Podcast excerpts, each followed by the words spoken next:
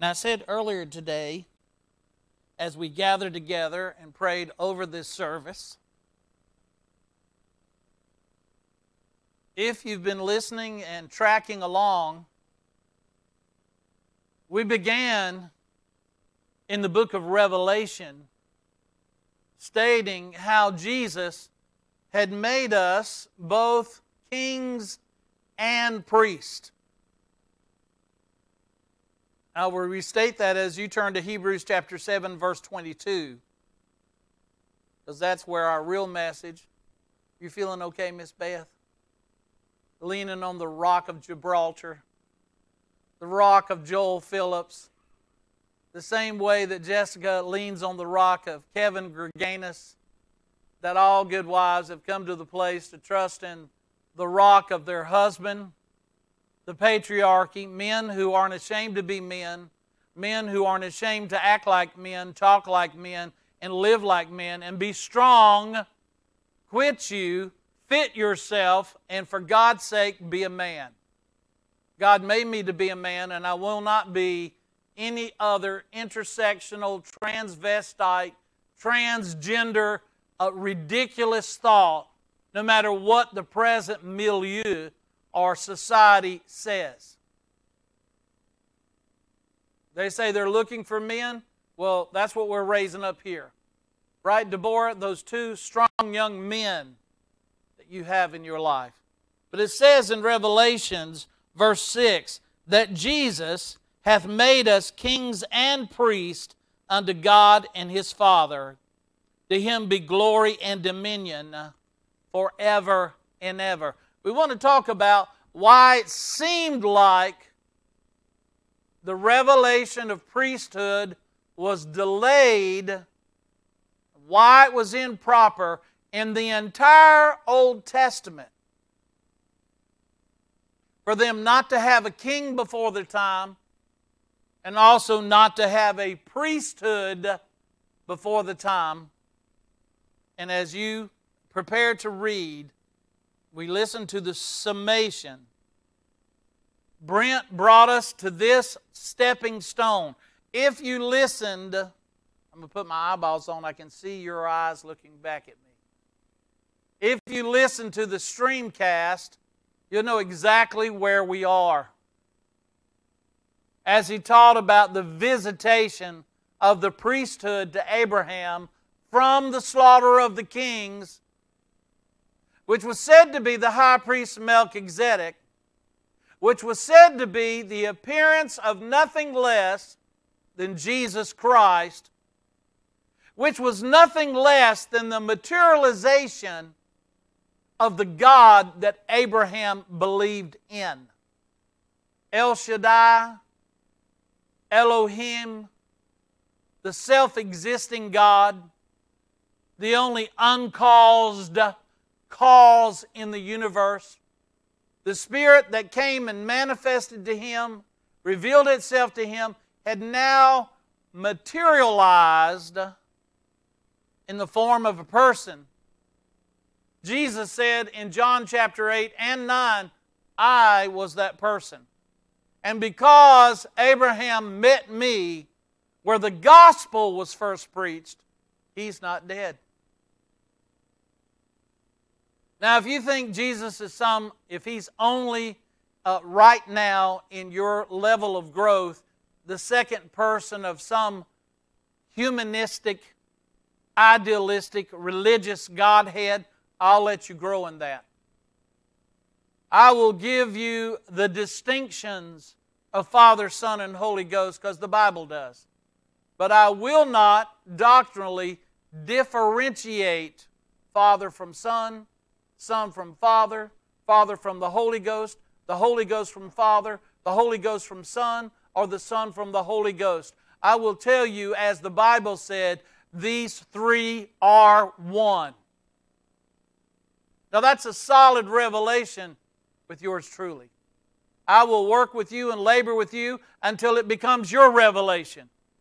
We're also going to find out it is the revelation of resurrection.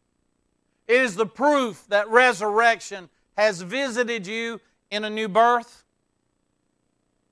in your sanctification, in being visited a second time by God Himself and rewarding you and sealing you with the baptism of the Holy Ghost so that you could finally surrender your soul. The way you think, the way you feel, and what you love can be set above to God. Somebody say amen. Because your soul's a big problem if you haven't noticed. Get to know people well enough, you watch them, Brother Nick, go in and out of their moods. Talkative some days, withdrawn other days. People are on top of the world some days and underneath it other days. You and I, as brothers and sisters, are supposed to be aware. Read their countenance. Discern them. And if they're down and you're having an up moment, you lift them up. Then the next time you come to church, when you're down, they'll lift you up. See, you can find someone overtaken, a man in a fault. And if you're spiritual, you'll be aware of it. And you will begin to restore that man because you've been restored. That's what the Jesus in my heart did for me, and that's the motivation in my heart when I find a man overtaken in a fault, is to restore him. Just a man, not a brother, not a preacher, not an elder. All he has to be is a human being, a part of the human race, it's not the color of his skin. It's not the background of his ethnicity. It's not his education. It's the fact that he's down. He's got the one qualifier that's gained my attention. He's in a fault. Now I consider myself, lest I look down on him through my self righteous nose and act like, well, that was just, I'd, I'd never do that. Not me because I realize I can be tempted just like he is, just as quick, and by this time next year, be in the very same hole and pit that I'm helping him get out of. Any amens? Okay, so when we find someone, we help them out for a day or two, but it's with the faith you get back up on your own feet. You lift your head up to heaven again and get back to working for God and walking with God and living for God. This is not the government welfare system or disability that will pay you more to stay out of work than go back to work. What I do is going to help you get back to work. Now, if you don't work, you don't eat. And I don't have any problem telling you at the homecoming listen, slob, you haven't done your job. And you can eat, but you can get in the last of the line. You two punks from the homeless shelter who think you can come here and be unseen, think that I'm unaware. Just jumped in the front of the line so they can eat all the good food of all the good Christian people, eat their slop up, fill their gullets up, and walk down the road. I said, Listen, punks, I'm going to let you stay here. Because I have the power with some other brothers to throw your sorry butt out on the road. Now, you can get in the back of the line, you can hang around and help us clean up and earn your way, or you can take a hike right here, right now, while I'm standing here. They decided to take a hike, and I said, Oh, that hurts so much. That means your motive wasn't right to start with. It would have been more of a conviction for me to them to be humble enough to listen to what I have to say and get in the back of the line and then stay and make sure everything's cleaned up, put up, and where it should be. But they thought they'd just come in and ride on the front of everything. And, and old Kello's not going to be aware of it. I'm going to be Mr. Congeniality. How nice that you two dirty crumbs have come in here just to feed yourself like hogs and feed yourself in our feast of charity without fear, without respect, without reverence to God or the people that have come together. As Jude said, Oh my, I have scripture and verse for what I did. How shameful. I might weave a whip and finding people turning the house of God into a house of merchandise, and it may make me so unhappy that I whip them out of here in your presence. And someone would say, Oh, I think Pastor's upset. Good. because you find that my humanity lives as well. Now, I can be angry, but I haven't sinned against any one of you. I haven't stolen your cows. I haven't come at your wives. And I still represent God in a truthful way and manner. Can we say amen? Now, how many is ready to buckle in? Hebrews 7 22. By so much was Jesus, capital Jesus, thank God, not capital devil, capital Jesus, was made a surety, the guarantee, the warranty, the all sufficient truth of Jesus, providing an all sufficient grace for whatever we may face, of a better testament. And they truly were many priests because they were not suffered to continue by reason of death. Everybody say it's the name of the sermon by reason of death. The priests that were chosen because of Moses' excuse I'm a man of slow tongue. I'm a man of slow speech. I can't go talk to Pharaoh. I've already messed it up. I'm on the backside of this desert.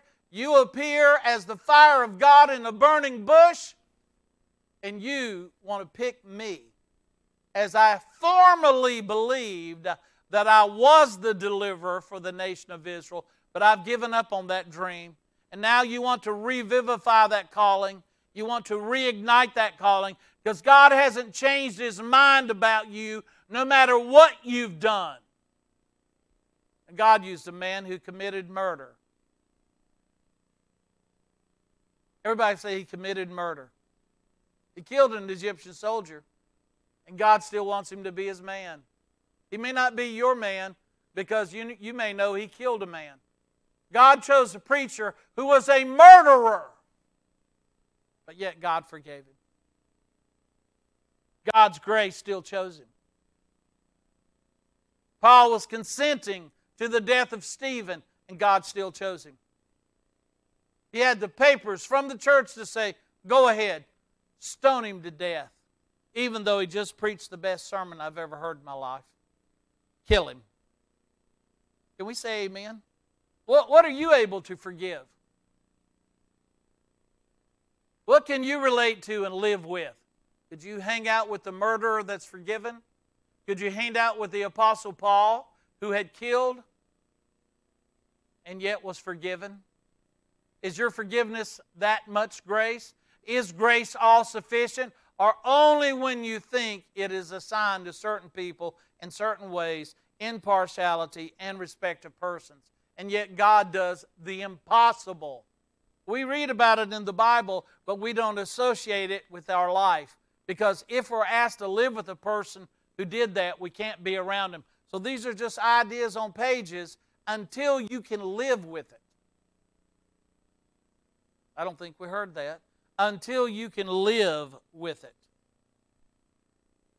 And these many priests that were chosen came from the same tribe that Moses came from, the tribe of Levi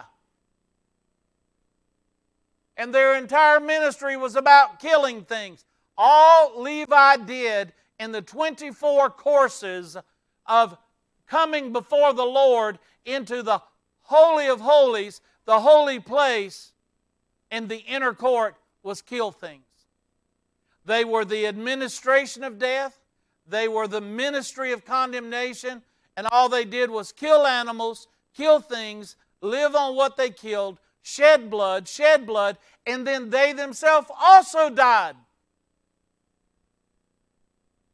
Now, the last time Israel got close to thinking they might have a king who could be a priest as well, his name was Uzziah. He had outlived and outreigned Saul, David, and Solomon. They all reigned 40 years. He was reigning 52 years. And as long as he sought the Lord as a king, God did marvelous things with him. And as Brent said, I like that he brought it out. He set up watchtowers of security miles and miles out in every direction. That if there was an approaching enemy, somebody lived at that station, lit a fire on top of the station, and someone could see that two miles away, and then they lit a fire two miles away, and they lit a fire two miles away, and then Israel could have a lot of warning before their enemies came in. God gave that man that marvelous idea for the protection of the city. People thought so well of Uzziah. Isaiah was lost in the miraculous kingship of Uzziah.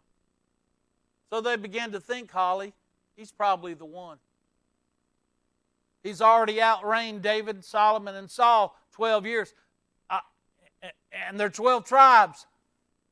Everybody shake your head and say, the numbers match. Uh, knuckleheads, numbers. So what? So they got it into his head that he was the Messiah. He stopped praying to God. So he decided not only to be the king, but the priest as well. He's going to do what he was forbidden by the scriptures to do. And everybody say, by reason of death. That's real important. We preach by reason of life, by reason of resurrection. He is going to represent more death. He goes in in the 11th year of his kingship to walk in on Yom Kippur, the Day of Atonement, and he's going to offer the sacrifice that only at this time the high priest chosen of that year is allowed to walk in just once into the, what's called the manifest presence of God. He walks in as a king the moment he comes through the veil from the holy place into the Holy of Holies. Boom! Pops out all over him. Full blown white leprosy. His flesh is already falling off of his arms, his face, his eyes, his nose. He begins to lose all structural features. I mean, you have no idea your nose is rotting off your face. Your chin is rotting off of your jawbone. Your cheeks are rotting off of your, your skeletal skull. Your hair is falling out. Your fingernails fall off. The hair comes off in between your fingers, around your fingers. Your elbows become raw and bare, and you're nothing but a messy, pussy boil of poison, which is a symbol and a sign of sin that slowly but surely and absolutely destroys your life. And if someone's living in a sin, my Father God will make it known, and they will receive the correction that it takes to be brought back to salvation. Even when you're wrong, when God chastises you, it is not to throw you away, but it's to bring you back. But remember this, church the way of a transgressor is very hard. You've chosen a very tough path, since you can't read this and learn from it, you'll have to go the way of feeling, rebuke, correction. You can't see that your early obedience would be better than sacrificing who you are, what you have, and what God wanted to bless you with to get your attention. And if He has to chase you to a deathbed, His jealousy is as cruel as the grave. God will come visit you in the teeter tottering moments of life or death to see if you will accept or reject Him to that point because He loves you. Read the Song of Solomon. So we see that Levi entering in, he's a ministry of death. All he ever did for Israel was kill things. When Moses came down the mountains, they're the reason the commandments were broken. And on that day, Levi joined himself to Moses, and because of Aaron's lie that he took their gold and their metals and he threw it into the fire, and a calf jumped out. Oh, and just by the way, while we're listening to that stupid story that Aaron tells, he lies. He just happened to be a metalsmith.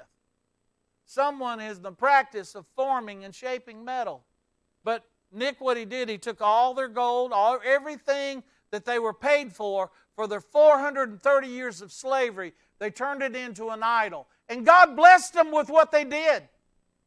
The way many people in America take their blessing of salvation and the life that they've been given, instead of giving thanks and serving God, now they get so well off that they forget God, leave Him behind, and go on and serve their own will as their own Lord, forgetting the one who gave them the blessing to start with.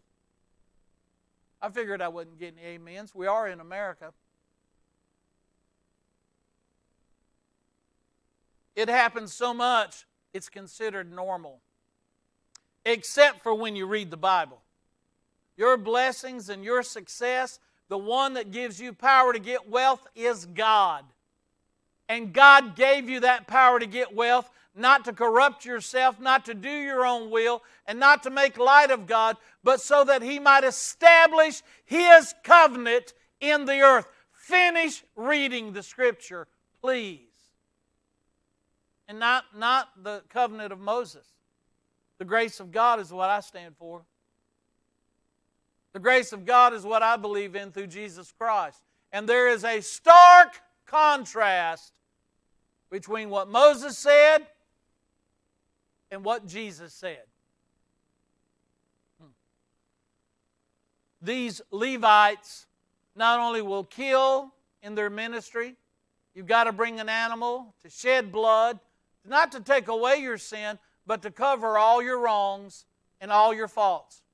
So the end of the week would wind up with you showing up, confessing what you did wrong, what you didn't get right, making accusation against others. Well, that sounds like church today. No, but this was the old church.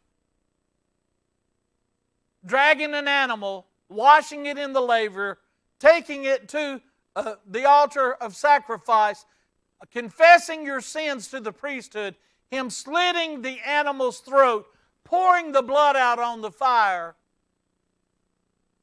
and providing a covering for you until the end of next week and next week we'll find out what all you did wrong and who wants to testify against you. Imagine if you weren't the most favorite person in Israel and people would just line up in line to say, Well, I don't really like them anyway because I saw them doing this and I saw them doing that. Isn't it great? During the pandemic, they wanted us to become tattletales on our neighbor. If you saw somebody out with one of their without their stupid masks that don't work, that didn't help anyone. You realize now, as sheeple, you were lied to, misled, misinformed, only to find out further that the funding of America supported the Wuhan lab. That we were a part of the disease that spread, and nobody ate a bat.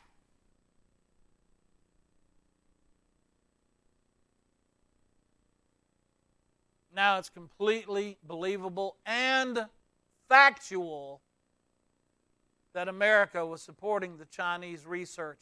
And your little squirt, fraudulent Fauci, your little prophet, he's nothing but a political liar, not to be believed and not to be followed.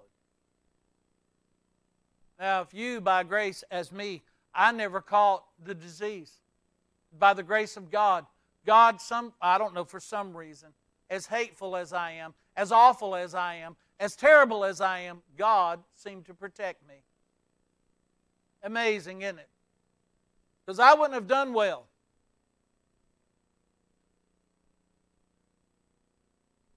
I tried to as much as I could, wear a mask when I could, but it made me more sick feeling than it made me feel well you believe government is your God or government is your good, you already deceived. They hate church. They hate people that think for themselves. They hate people that are willing to stand on their own two legs and say, Here's my idea of government. Stay out of my life. Back off. Oh, well, since you are here and you are taking my money up, pave some roads, put some curbs in, build a military that can protect us. Other than that, I don't want to hear from you. And they just love me. Being a free thinker, I don't join into their group think. You shouldn't be persuaded by it either. The he who persuades me is the Lord. I'm persuaded by faith to trust in God. Now, by reason of death, these Levites operating in a substitutionary priesthood kept falling off by death. Uzziah contracted the leprosy. Within his 12th year, he died. Took him a year to die, but he died.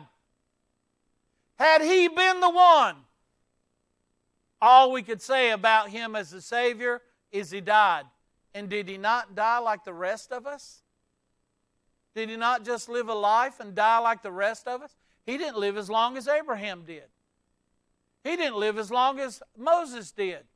Moses would have been a better candidate than him, but Moses also had sin in his life. Jehoiada lived longer than Moses, but he also died. Isaiah would have been a good one. No, they sawed him in half because he just talked about the Messiah. They put him to death under God keeping a promise that was asked for by Hezekiah when he had a son named Manasseh. Manasseh became so wicked in the last 15 years of Hezekiah's life that when he took over the kingship, what did he do for Isaiah? Even though Isaiah had married I mean, I'm sorry, Hezekiah had married Isaiah's daughter, Hephzibah. Beautiful, bountiful Hephzibah in the land called Beulah, which means married. Thank you for that. I don't know who said that, but thank you. Thank you, brother. Thank you. Well, sometimes we actually know how the Bible goes together. Manasseh rewards the grandfather of his former father's wife by taking him in the middle of town, saying, We're tired of your prophecies. We're tired of hearing about your Messiah. And they cut him in half. That's how his life ended. That's how his old age was rewarded for preaching the Messiah. Can we say amen? And the 24 courses of the Levitical priesthood, they die off and they have to go pick another one. They die off and they go have to pick another one. Guess what people were figuring out? They live and they die. There's nothing to this God. God couldn't have the priest really show up until he could pull off what no one else can do. And he'd have to come under the order of Melchizedek without beginning of days, without end of life, without a genealogy. He'd have to be the eternal one. Because the law of substitution was being implemented by God as early as Adam, Mr. and Mrs. Adam in the garden. When they sinned, the second blood was shed. Everybody say the second blood. The blood of lambs. God made skins for them out of lamb skins that had died to cover their sins when they were hiding from God in the woods of religion. Yet God found them hiding. God will find you hiding too. Whatever it is you think you can hide behind, Gideon, you can hide behind a well because of the enemy, and he might come up and say, Hey, mighty man of valor, get up. Stand up. Stop being a coward. I want to use you to fight against what's fighting my people. God always finds us hiding. I was hiding in my worthlessness, hiding in the attitude that nothing mattered. We didn't have to accomplish or do or anything. Hiding. People are hiding behind all types of things. God shed blood for the second time and covered their sin and began to institute in the minds of people, which has been taking place from the beginning of man. If you watch a real person who lives a subsistence lifestyle up in Alaska or some other uncharted region by themselves, they partially live off of the land, and every time they kill an animal that provides them the substance of deer meat or moose meat or bear meat, and they give thanks that the animal was, was there to be killed. Because in its death, it sustains their life. This mentality is taking place in the minds and it's being placed in our memory banks and in our thoughts, and it's inculcated from the beginning of time. We begin to think something died so I can live. Something died so I can live. Something died so I can live. Say that with me. Something died so I can live. Now, that's called the doctrine, if you're going to get a theological degree, substitutionalism. And then it came to place not just from animals, it also comes in the theological degree of representationalism. Something is going to substitute for you, and something is going to represent you in dying. So you don't have to die, you know, so you can live. I look at your neighbor and say, That's so you can live. You, you should be happier about that. Someone just died in your place, now you don't have to.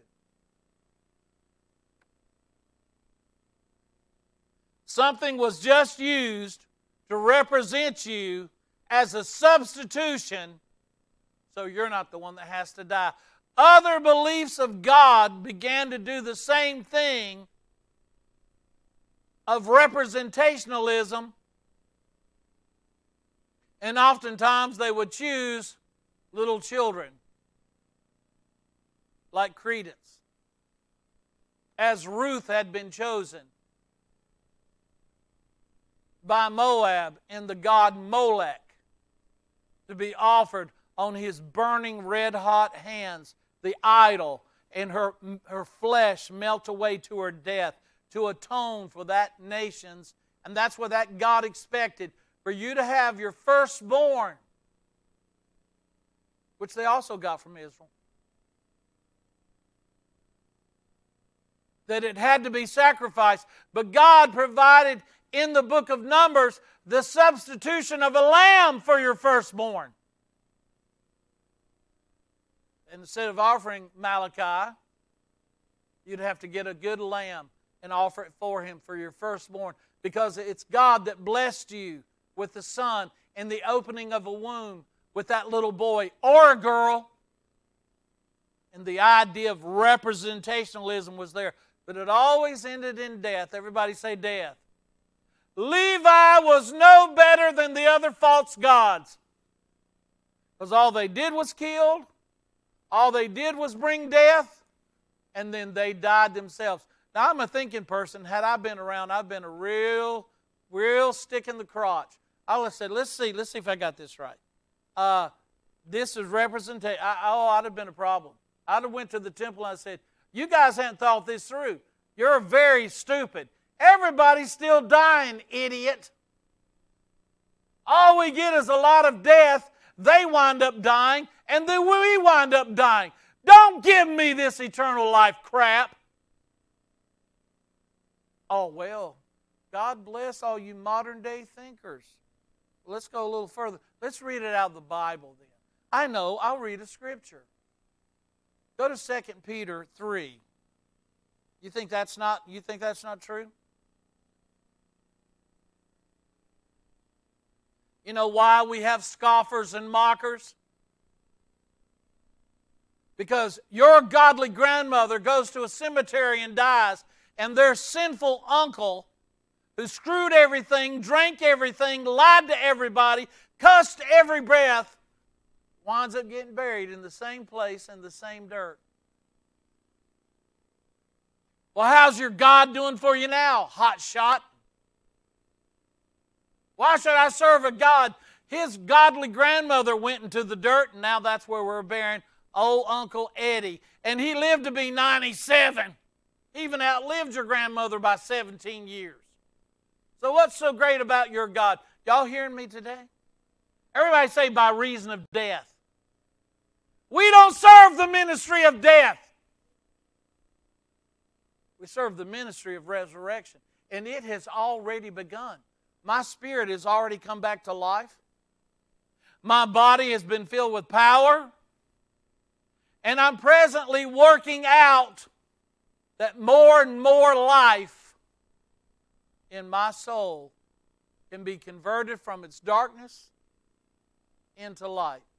And that's the only thing you can, that's entirely up to you to bring out of your suppression. Oh, I just learned to live with it. I know until you blow up, until we find your trigger. And now you're shooting off like a, a Tommy gun in the midst of the house on full automatic, and nobody's like a duck and bow because they can't be around you while you explode. Because what's inside of you is not resolved. And you should have lived long enough with you to be aware oh no, there I go again. Oh no, there I am again. Oh no. And see, Matthew, you do recognize it. The inner conscience. That's why when you look at the created beings in the book of Revelation, they are full of eyes, Brent, within and without. God knows what you're looking at without because He is within you, asking you, why do you keep looking at stuff like that? What'd you lose over there? What need are you supplying yourself? Since apparently God can't supply it, if you're still looking at the evil thing, what are you doing for yourself? When are you going to learn, like Job in the book, uh, uh chapter 30, verse 1, to make a covenant with your eyes? Stop having eyes full of adultery. Just because it's right there doesn't mean you should look at it. What need are you trying to fill by voyeurism, scopophilia? Oh, those are big words. Okay, let me bring it down to you. Pornography. What inside of you, what are you really trying to feed in there? Do you have something that just needs to die? Or something that can be filled with something far better than lust? You know, something we never fight the lust of the eyes, the lust of the flesh. Oh, no problem here. Please shut up. Please shut up and repent. Do me and God a favor and shut up and repent. Amen. My humanity tells me that I know what your humanity goes through. Amen. We've all sinned and come short of the glory of God, but you could get down to the source of why do you return? Why do you go there again? What, what need are you trying to satisfy? Because you're saying in substitution, God, that's a place you don't satisfy me. But I can say, God, that's a place where you fully satisfy me. But I had to go and admit that there was lust. And I needed to stop. Unlike the rest of us, I, I have to work things out like that. I have to really work it out in prayer and in honesty and in truth. Because I know that He's full of eyes within and without. Y'all with me so far? Mm. Mm. Yep. See, we may not be thrilling your senses right now, but we're definitely knocking on the door of your will. Let me hear him knocking. Behold, I stand at the door and Hey, will you let me in? Will you bring me into this dark place in your soul? Behold, I stand at the door and knock. I like to come into you and you come into me and us sit down and have supper together, uh, another communion meal, the main course of the day. Uh, let's discuss what you're trying to satisfy. And then when you get to the meal, you say, You know, God, this just doesn't hit the spot for me. You always serve this same stuff, and I need something that really fits me. Well, be honest about it and say it. Wow. We are really listening now because we're affecting will, and this will change your mind. And if it gets into your heart, you can be delivered. Can we say amen? Listen to the Bible. Wherefore, beloved, the second epistle, I now write unto you, 2 Peter 3 1, if you're there. Remember, death, by reason of death, everybody winds up in the ground. Everybody winds up in the dirt. Everybody winds up at the cemetery. So tell me again, uh, Joel, what did your grandma have that was so great?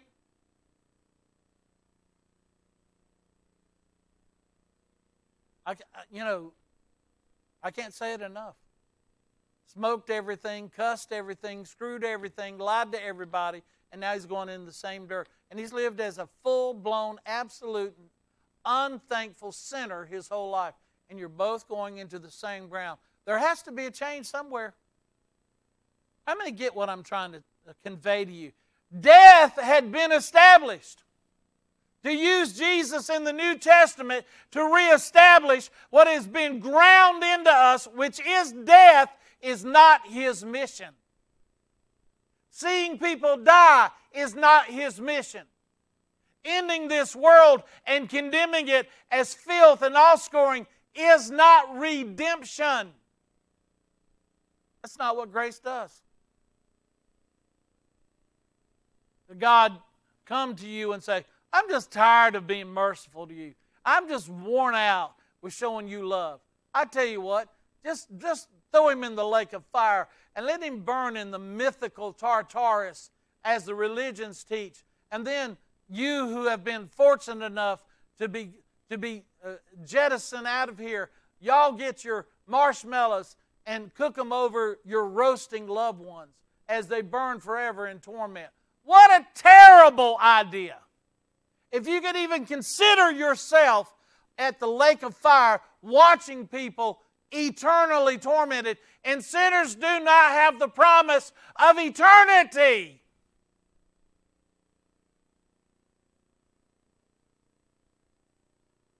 But people that are born again do.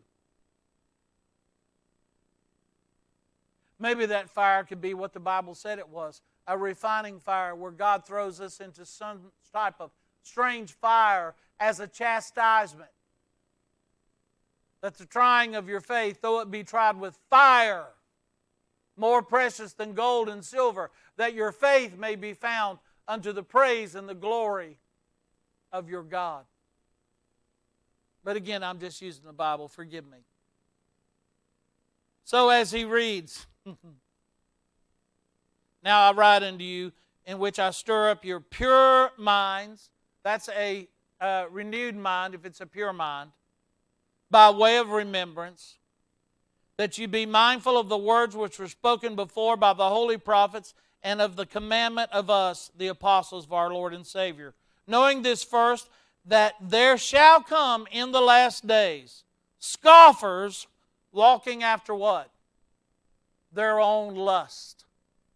And saying, Where is the promise of his coming?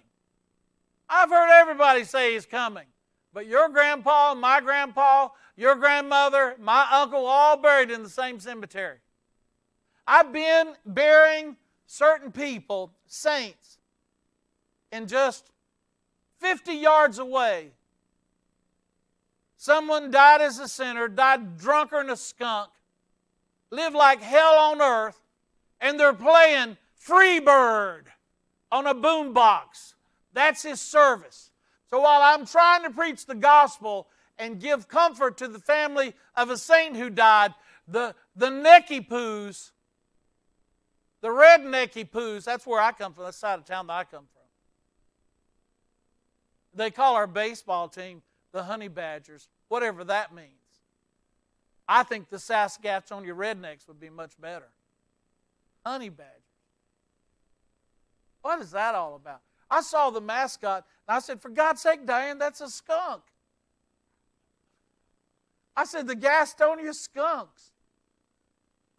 No, no, Kevin, that's a honey badger. And I said, Well, where are they at?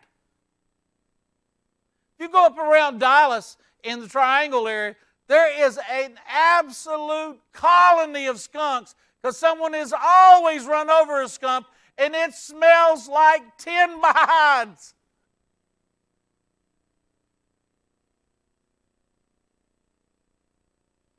Every time I ride through there, it's the city of Ten Butts. Freshly run over skunk, aroma just wafting through the air. And the Gaston County honey badgers. I, I, you know, I need to join these committees instead of just complain about them. I'm like, guys, what are you thinking? Honey badgers? Anyway, saying, scoffing after their own lust, where is the promise of his coming? For since the fathers fell asleep, all of Levi fell asleep, Apparently, my sinful uh, relative is sleeping just like you say your godly grandmother's sleeping.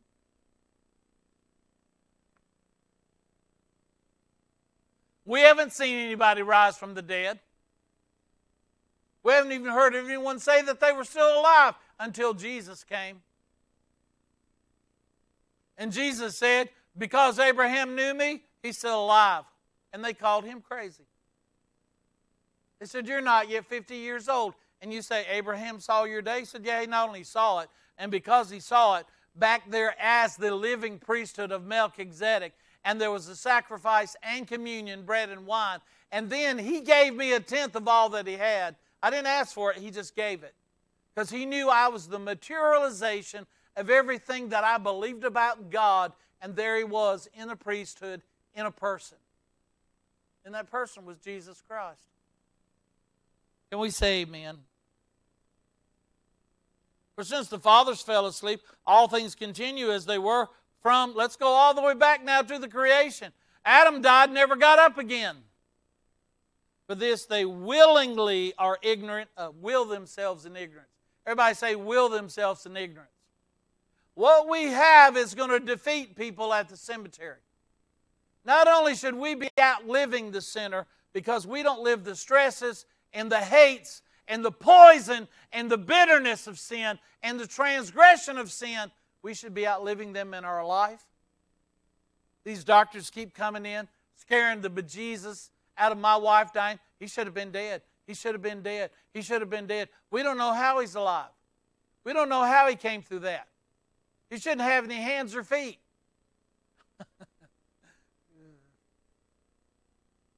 You can't have discussions like that about me when I'm not awake, whether I have my hands or feet. I said, Well, let me slap you one more time if you think you're going to do that. I still have my hands and feet, and I'm still up walking because I don't live by their terms. I don't forsake my own mercy. I don't observe the practices of physicians of no value. God keeps me alive. That's why I'm still upright and talking. That's why I'm going to live on and not die and to continue to declare the words of truth. I know it'd be simpler to teach some baby milk, pat you on the head, warm your pacifier, send you off into the week, little child. Let's don't, I, I know people who suck on the breast, those of you who still want milk, you're not capable of knowledge and doctrine. We can go have Sunday school class. and You can talk about Noah and the boat. Even though we did have a Jonah get swallowed and spit up, which I, that, that, that, that did catch my off the coast of Massachusetts. He became whale vomit. Blech. they willingly are ignorant that by the word of God the heavens were of old and the earth standing out of the water. That was established on the second day, the cosmos above. Read this with me. Uh, that by the word of God, I'll read this without me. By the word of God, the heavens were of old.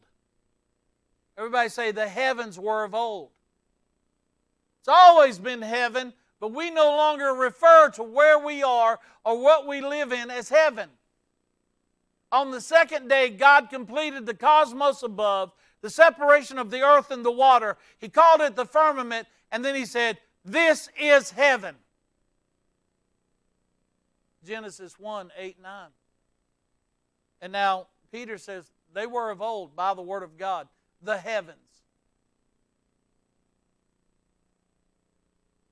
The earth standing out of the water and in the water, whereby the world then that was, being perished with water, that the whereby the world that then was, being overflowed with water, perished, but the heavens and the earth which are now by the same word are kept in store, reserved unto fire against the day of judgment and perdition of ungodly men. But, beloved, be not ignorant of this one thing that one day with the Lord is like a thousand years, and a thousand years as one day. And the Lord is not slack concerning his promise, as some men count slackness, but is long suffering to us word, not willing that any should perish, but that all should come to repentance.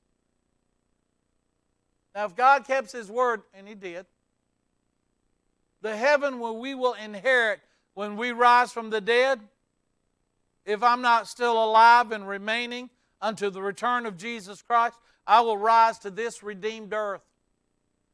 Because the church will have been occupying, doing His business and establishing His grace and love.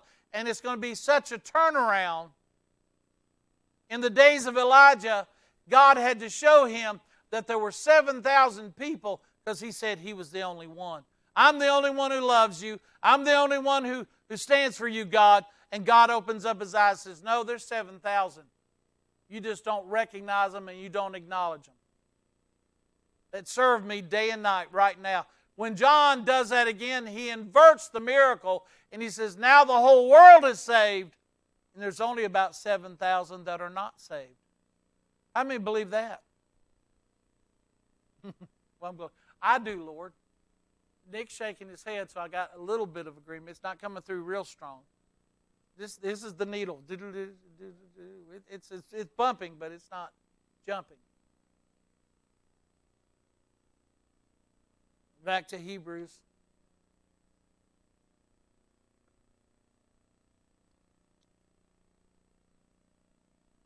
Isn't it interesting that Peter found that death was an issue with saint and sinner?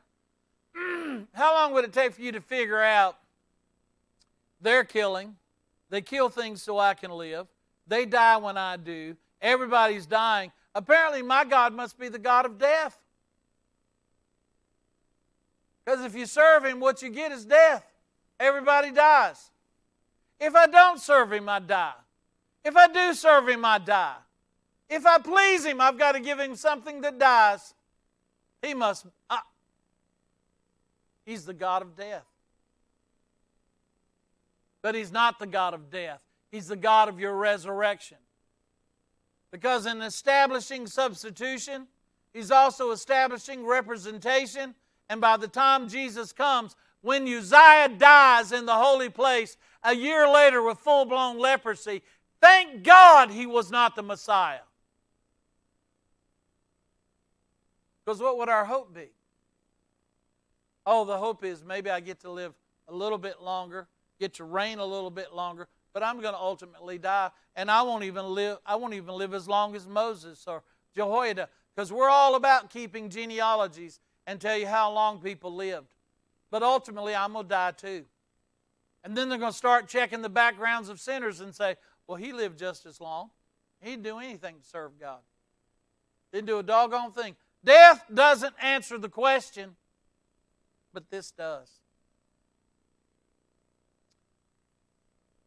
And because they were not suffered to continue, and they truly of Levi were many priests, because they were not suffered to continue. Why? Well, they die by reason of death. But this man, everybody say this man, uh, Jesus, that guy, remember him?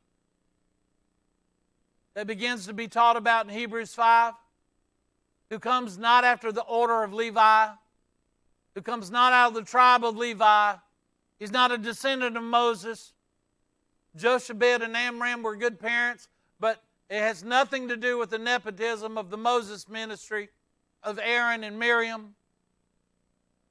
Not as Moses. Everybody say, not as Moses. Jesus comes out of eternal life. Wherefore, by this man, because he continueth ever. Now, how did he vindicate real substitution and real representation? I'll tell you how, Andy. He did something no other God had ever done before. Because he's not proving death, that's already been instantiated. If you want to die, just keep doing nothing. It'll happen. You'll die. But if you want to live, you got to do something. And follow the one who didn't stay dead. He rose from the dead. Resurrection is what we serve. Resurrection. The first resurrection is what I'm experiencing right now. Lift your hand and say, right now. Now, it's not finished, it's not completed, but the work has begun. All that Jesus began, I wish you'd point yourself like this. All that He began, both to teach and to do, where? Oh, right here. Because we found out He just want, doesn't want to be worshiped in Bethel on top of a mountain like Abraham did. He chose a better eternal dwelling place, your life. Your idea now is to live. When I first joined the church, the Pentecostal church, all they told me is die to self, die to self, die to self, die to self, die to self. Fast, pray, die to self, die to self, die to self. And one day, after a lot of fasting and a lot of praying, I said, I ain't got no more self to die. What do I do now? I said, I'm, I, I'm so dead to myself. I, I, I don't watch TV. I don't know who won the Super Bowl. There, there's like 20 years, I have no idea who played. I, I, I don't know who, where the teams are anymore. I, I was such a fan of Jesus. Jesus, I was Jesus only. Oh my God. Moses had died. Elijah was still around. Took me a while to put him down. Finally, listen to what Jesus said, to hear him, because I was a bonehead about that as Peter was. I know the rest of you just swam right through it. Not me. We even sang the song, These are the days of Elijah. Yeah, let's go out and kill about 2,000 folk. Let's have some more days of Elijah and call fire down on people and not know what manner of spirit we're of. Let's be ding dongs and go around saying, I still believe the spirit of Elijah is going to come back on the church. Sit down and shut up. You do not know what you're talking about. You want, uh, you want us to be a sociopath.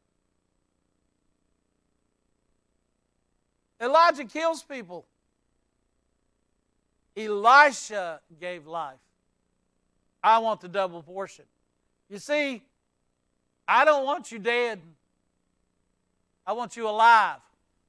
You're far more pretty alive and happy than you are dead and, and just, well, we got to deny ourselves. I, I woke up one day and said, I got no more self to deny. I don't even know how to live. Because all I heard was fast, pray. But you ain't good enough. You ain't this. The negativity of a melancholy master who constantly criticized to motivate. And old choleric me took orders and went about killing myself. And I wound up good and killed. I woke up one day and I realized, man, I, I don't feel love. I feel dead. I'm not getting, I'm a very, very, very unhappy Christian. And Jesus spoke to me when I got to the bottom of me again. I've been to the bottom of me in several places. How many of you been to the bottom of you in more than one place? I love you folk that said, Well, I only got one bottom. Oh my God. Mine split, so I got at least two. Listen to me. I've been to so many bottoms in me. And God said, You know why you're not happy? Because I'm love and you're not. All you've learned is religious structure. Religious structure. You don't love. You're not showing love. I am love. And I'm like, who knew? Jesus said, I did. Just be thankful you're praying to me. Because what you're hearing, and what I'm leading you to do, is not the same thing. Get away from the message of death. Return to life. Realize that someone has vindicated substitution and representationalism by something that no one else has done. He died and rose from the dead. So you could be married to another. Lift your hand and say, I can't get married again. Oh, you're scared. Chickens. Raise your hand and say, I can't get married again. I'm married to him that rose from the dead. I am divorced from Moses. Goodbye, Moses. Adios, amigo. Next time someone criticizes you over something legalistic or the law, just laugh at them. Just say, no, no thanks. Sorry, water on a duck's back. I live by the grace of God. I know you want me to wear long sleeves. Can I suggest you use mouthwash and take a breath mint?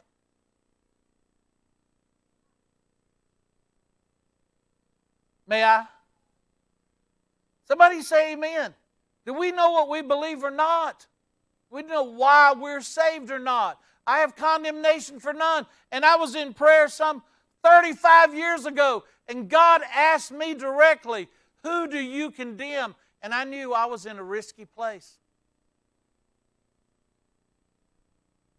I knew if I answered wrongly, I was about to bring judgment down on my own head. God asked me, because I'd been done wrong, and I've been done wrong in church. And I was good and mad about it, good and upset about it. And bad thoughts, unlike the rest of you, were running around in here and in here. God asked me, He said, well, who do you condemn? Fear came on me, Andy, because I realized if I condemned anyone, I myself would be condemned. I don't know if y'all just heard me right now. If I held anybody accountable in the prison of my heart, in the prison of my partiality, in the dungeon of my respective persons, that it would put me in a dungeon. Because when you judge someone else and you are guilty of the very same thing, of unforgiveness, do you think the judgment of God is going to escape your life? When you condemn another person with unforgiveness, do you think that you're going to stand before God not forgiving every man from your heart and wind up being forgiven yourself? What book are you reading? Tear Matthew 18 out of the, out of the Bible. Tear Romans in the second chapter. Tear it out of the Bible. So I thought about it. Then I thought about the people. That if I was going to be a Mordecai, if I was going to build a gallows, and if I did have it set up to hang some people at high noon and enjoy it.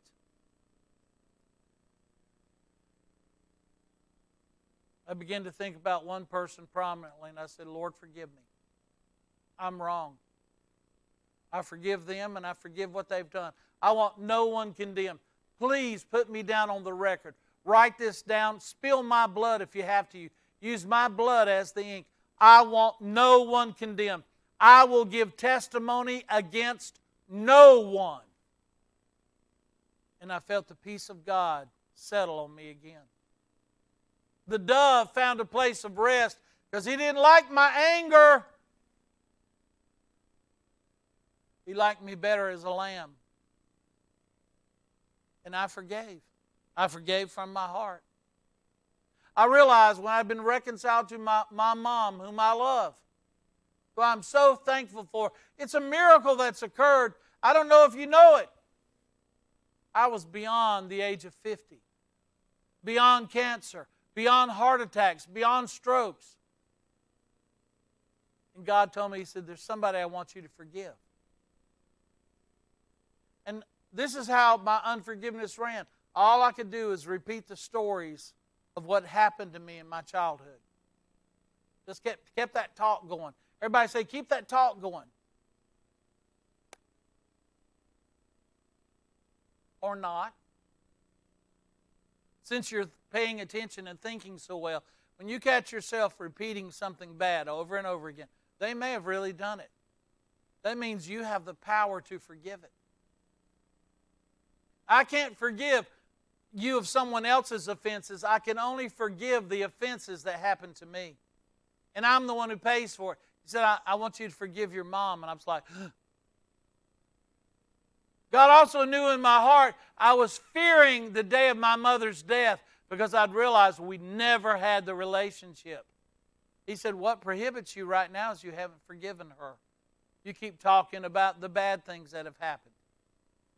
The bad things. Well, I gave all that up. It's all gone. It's forgiven. My other siblings even try to talk to me about it now. I'm like, nope, not a word. I forgave my mom. I love my mom. She's forgiven. And I'm paying for it. I'll pay for her forgiveness. Whatever needs be, let's pay for her forgiveness. And now I have a loving relationship with my mom. You know how it came? Forgiveness. I forgave the offense. That's what Jesus taught me. You got someone that you can forgive? Someone that you can release out of your prison? Someone that you could go in your heart and say, I forgive you. A new grace and a new life has come. Uh, it's not that she indeed did wrong. I indeed did wrong. God visited me while I was his enemy. I'm not forgiven because I didn't do wrong. I was the candidate because I did do wrong. And Jesus saw to it that I wouldn't reap that. He forgave me. That I would reap what He sowed, what He did. That's why we're free today, Miss Jessica. That's why I'm glad to see your life blessed, prospering, and Mountain Man got his arm around you.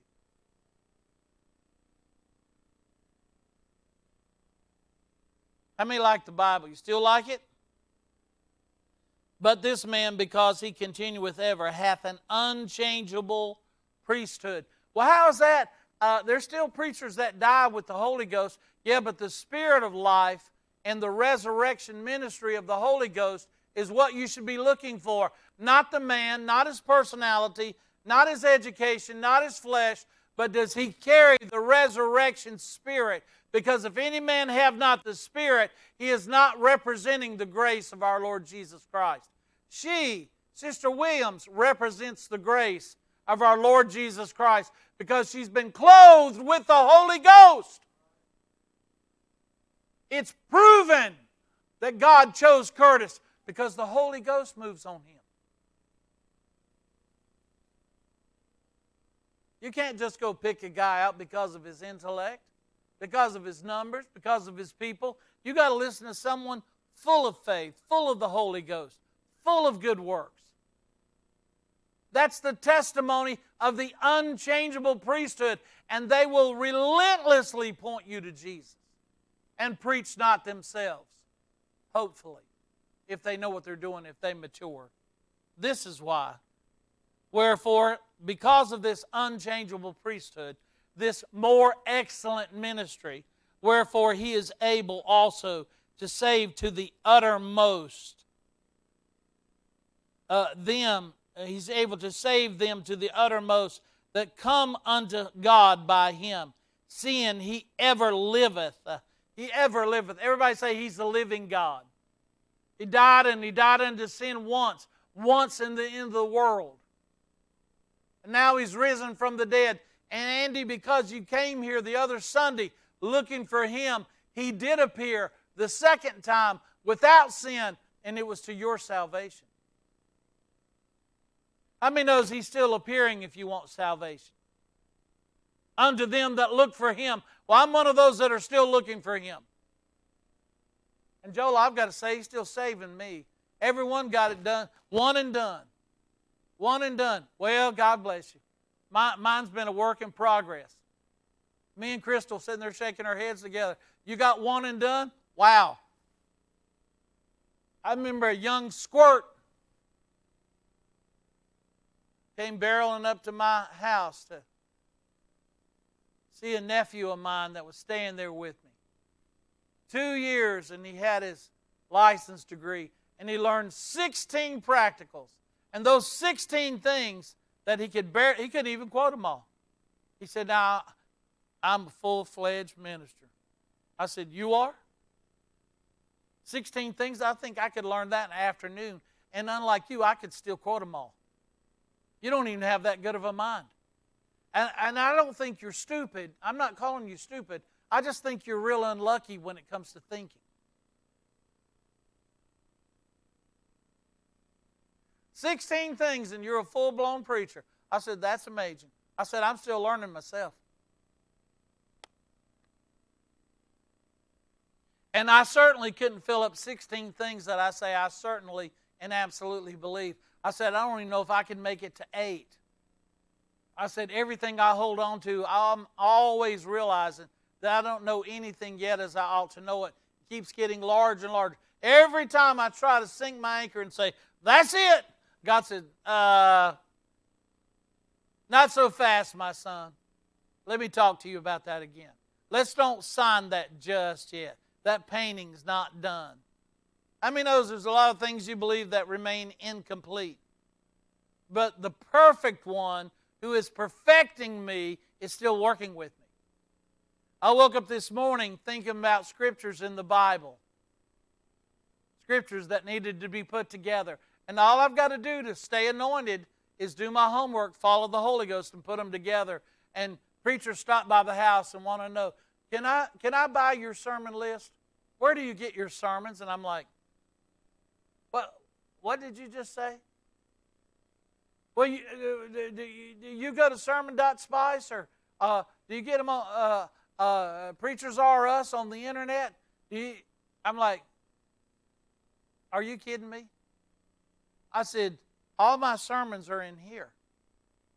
That's why my Bible's so scribbled on. I have to change them regularly because I got no more places to scribble, no more places to put references. I said, You pray, you seek God, you search God, you knock on His door, you ask, and it's open. And then the Spirit of God inspires you to preach, right? And he just looked at me funny. And he looked at me funny. And she, the minister of the Lord, said, Well, I don't want to go into the Bible. I just want to talk to you. And I said, Well, then you don't want to talk to me. Of course, her wisdom was get ready, Holly. You're going to like this. Stop preaching Jesus. I know you're anointed. Just preach about God. People like you more. And I said, Well, if you don't like me because of Jesus, it's good to meet my enemy. How are you? My name's Kevin. Because I'm going to continue to preach Jesus. He is my wisdom, my righteousness, my sanctification, and my redemption. And when I glory, I'm going to glory in the Lord. He's everything else I need. He's given me my opinion. My opinion is right here. And my approval is from there. My opinion is right here. My approval is from God because I studied to show myself approved to Him. When I get His okay, well, then that's what we're going to say. Can we say amen? Now, I am going to exercise myself to have a conscience void of offense before God, but also I'd like to have a conscience void of offense before you, even though many constantly repeat how offensive I am.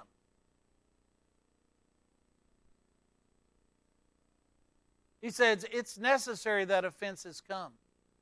And be not many masters, knowing that we offend all in all things. I have fulfilled that scripture in James. They should put my picture by that.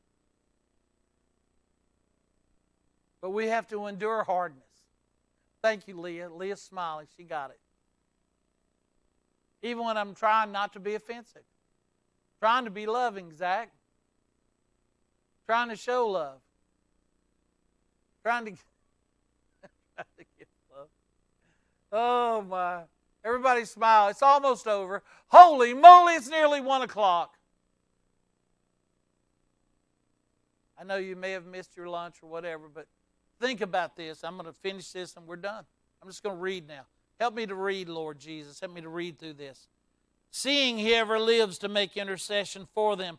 For such a high priest became us, who is holy, harmless, apparently like a dove, holy like God, separate from sinners, he's come out from among them, and made higher than the heavens, who needeth not daily, as those high priests, to offer up sacrifice or kill things for, for his own sins and then for the people's.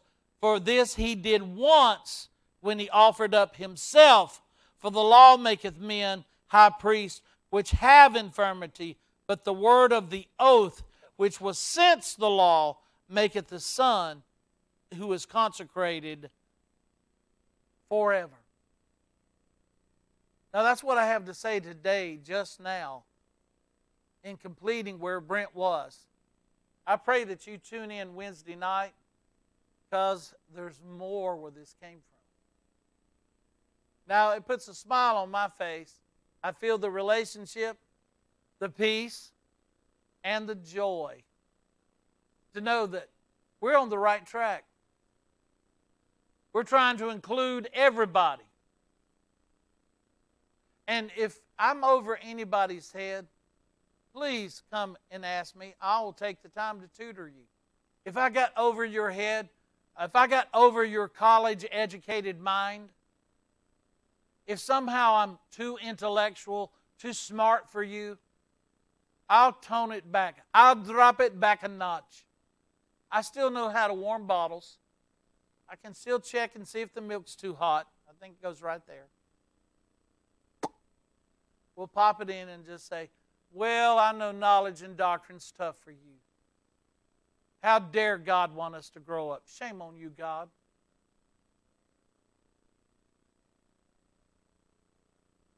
Other than that, I want to say that I love you. Interesting, isn't it? What an interesting thing. This is this is I feel real love right now. I feel joy and love. I hope you do. There's just something that seems very right about Jesus to me. And I'm glad we're still on the path of growth because God loves to see things grow. So, Father, in Jesus' name, help us to see the great thing you did that not by reason of death, but by reason of resurrection, you've given us the eternal priesthood, the real ministry of Spirit, Holy Ghost, knowledge, light, and power, that of a sound mind, love. Thank you, Father. We ask it in Jesus' name. Amen and amen. All right, we got you out before one. It's a miracle. The praise and worship team got real out of